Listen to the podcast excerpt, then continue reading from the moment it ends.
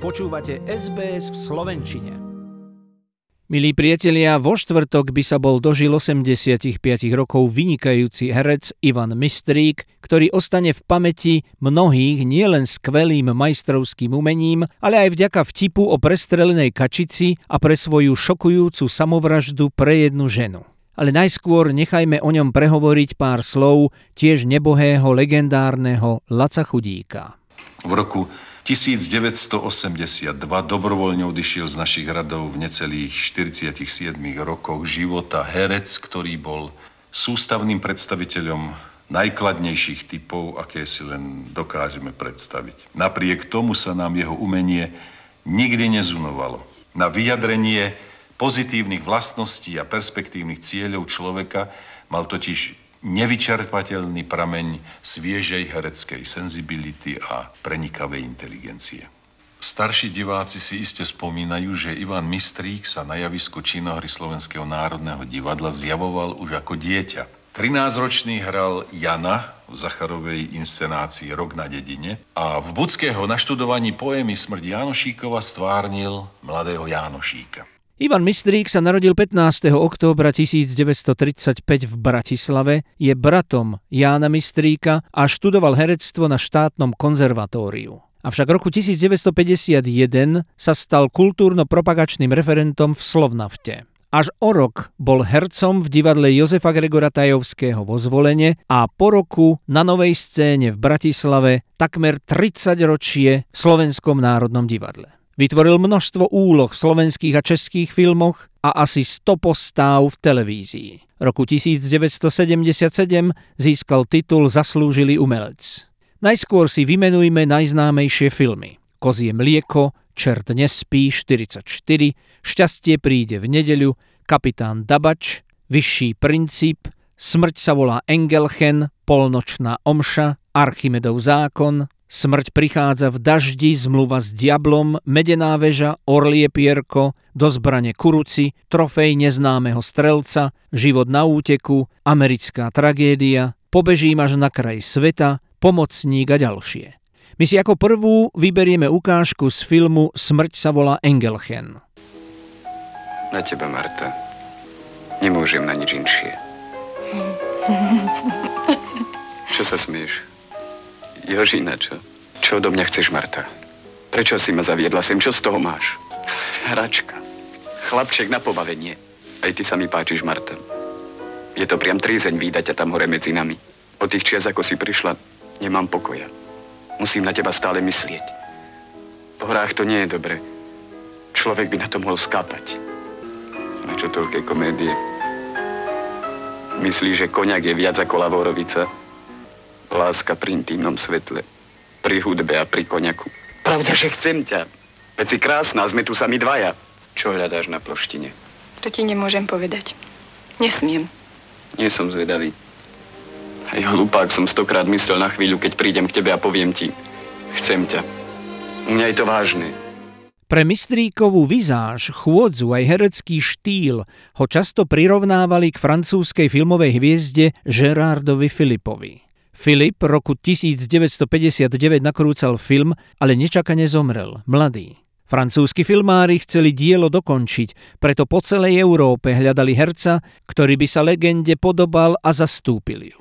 V Merku mali Ivana Mistríka a ešte istého dánskeho umelca, ale rolu jednoznačne získal Mistrík – Všetko bolo pripravené, Ivan odcestoval do Prahy, odtiaľ mal ísť do Paríža, no komunistickí súdruhovia povedali, že nie je v záujme Československa, aby niekam išiel a tak ostal doma. Podobnú smolu mal roku 1968, tesne pred vpádom ruských vojsk na naše územie, keď s režisérom Hollým nakrútil film Balada o siedmých obesených a tento film vyhral prestížne ocenenie na festivale v Cannes. Žiaľ, mistrík tam nešiel a úspešný film skončil v Trezore. Tu je z neho krátka zvuková ukážka. Akým je to otec? Oplanom bol celý život a oplanom aj ostane. Otec, idú ma vešať. Chápete to? Akí to boli ľudia? Vredy. Vredy to boli. Dobre, dobre, mamička. Ale už musíte odísť. Poboskajte za mňa, bratov. Vedia sa idem ženiť. Umelecky najviac pomáhala mistríkovi režisérka Magda Lokvencová Husáková, prvá žena Gustáva Husáka. Keďže bol známy osobitým rečovým prejavom a výraznými sikavkami, takmer sa nedostal na scénu Národného divadla. Ale keď dostal šancu, zažiaril. Najčastejšie ho režiséri využívali do úloh romantického hrdinu.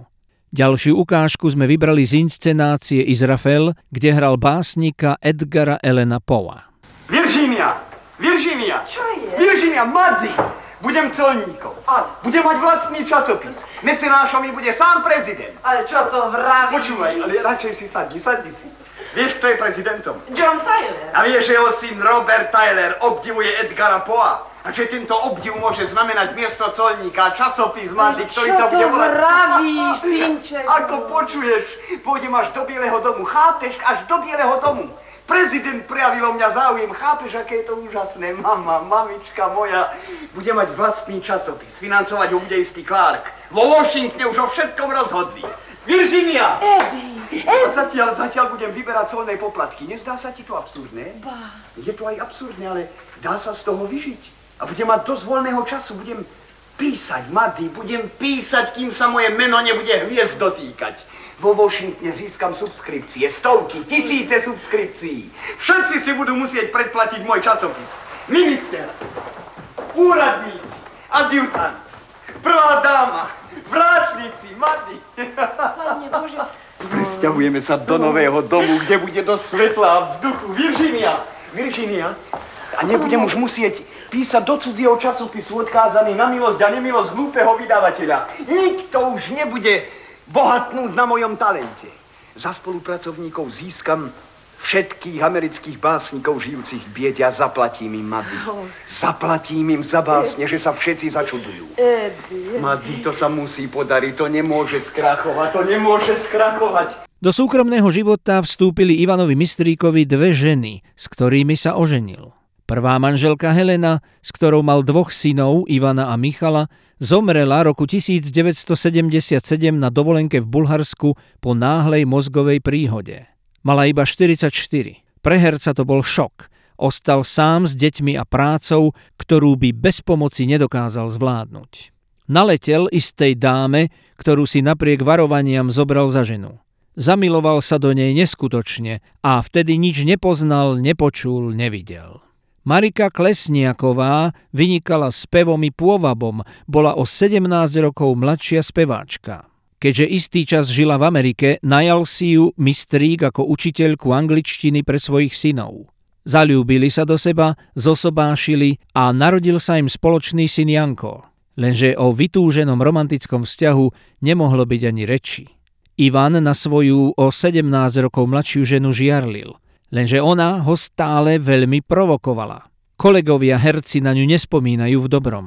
Nehlásila sa veľmi ani do jeho rodiny. Provokovala ho tak, že mu povedala, že ani ten syn nie je jeho. Bolo to horšie, ako by ti vynadali, povedal Karol Čálik. Zhadzovala mistríka všade v spoločnosti. Ivan bol pritom veľmi dobrý človek. Nevedel ublížiť, nevedel sa nahnevať, alkoholom iba utápal tú hrôzu, v ktorej musel žiť, opisoval ho režisér Martin Holley. Mnohí mu radili, aby sa rozviedol, no on nepočúval. 8. júna 1982 sa mistrík doma zastrelil. Našiel ho kamarát herec Ivan Palúch na Váľande, ležal na chrbte a na kolenách mal guľovnicu. Časť hlavy preč. Palúch v šoku zostal niekoľko hodín sám s mŕtvým kolegom, kým neprišla kriminálka. Pribehol aj ďalší kolega Ivan Rajniak. Znovu si pustíme jednu majstrovskú ukážku, ktorá by bola ako vystrihnutá zo života, lenže je z filmu. Nie je už pre mňa nádeje. James Wayne leží v bezmennom hrobe. Ellen Campbell sa zastrelil v laboratóriu, ale tajomstvo si odniesol so sebou. Rozruch nad zmiznutím Bazila Holwarda, čo skoro utíchne. Ale toto mi neťaží mysel. Z tejto strany som dokonale v bezpečí. Basil namaľoval portrét, ktorý mi skazil život. Sužuje ma živá mŕtvola vlastnej duše. Ako obraz utrpenia je tvár bez srdca.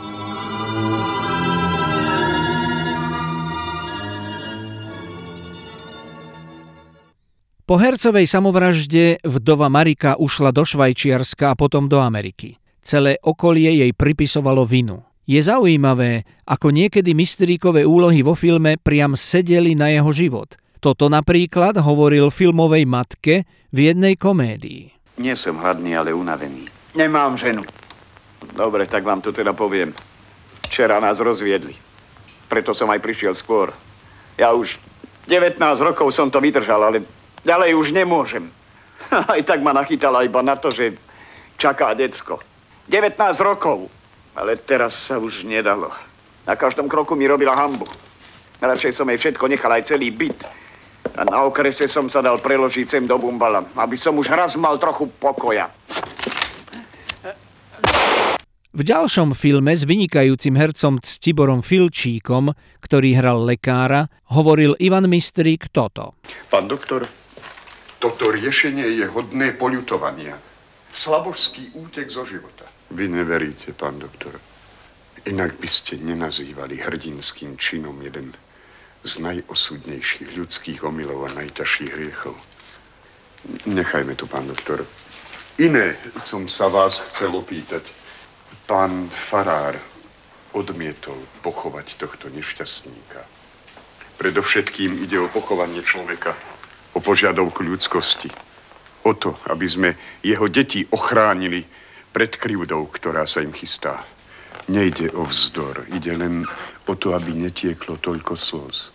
Dívate sa na svet s veľkým pohrdaním, pán doktor. Ale ako by v tom bolo aj zúfalstvo. Možno verím, čakám zázrak, ktorý musí prísť, aby ľudia boli konečne naozaj ľuďmi. Aj po smrti Ivana Mistríka akoby sa s tragédiami v jeho rodine roztrhlo v rece. Pol roka po ňom zomrel jeho otec a o tri roky na to mama. Tu nasledoval hercov starší brat William. O nič šťastnejší život nežili ani Ivanovi synovia z prvého manželstva. Jeden zomrel 36-ročný, druhý 53. Nož ale teraz vám dlžím aspoň na rozveselenie najslávnejší vtip, ktorý prežije ešte 10 ročia a bude navždy patriť Ivanovi Mistríkovi a jeho sikavkám. Povedal ho v jednej relácii vtipnejší vyhráva, ale z vlastných skúseností, z vlastného života z poľovačiek, keďže bol vášnivý poľovník. Raz na jednej strieľali na kačice, Ivan namieril, vystrelil a nič. Strelil druhý raz, znovu nič a po tretej rane si už bol istý, že trafil, ale kačica letela ďalej. A tak mistrík zvolal to slávne. Len si leď z prostania aj s prestreleným srdcom. Páči sa mi? Zdieľajte, komentujte, sledujte SBS v Slovenčine na Facebooku.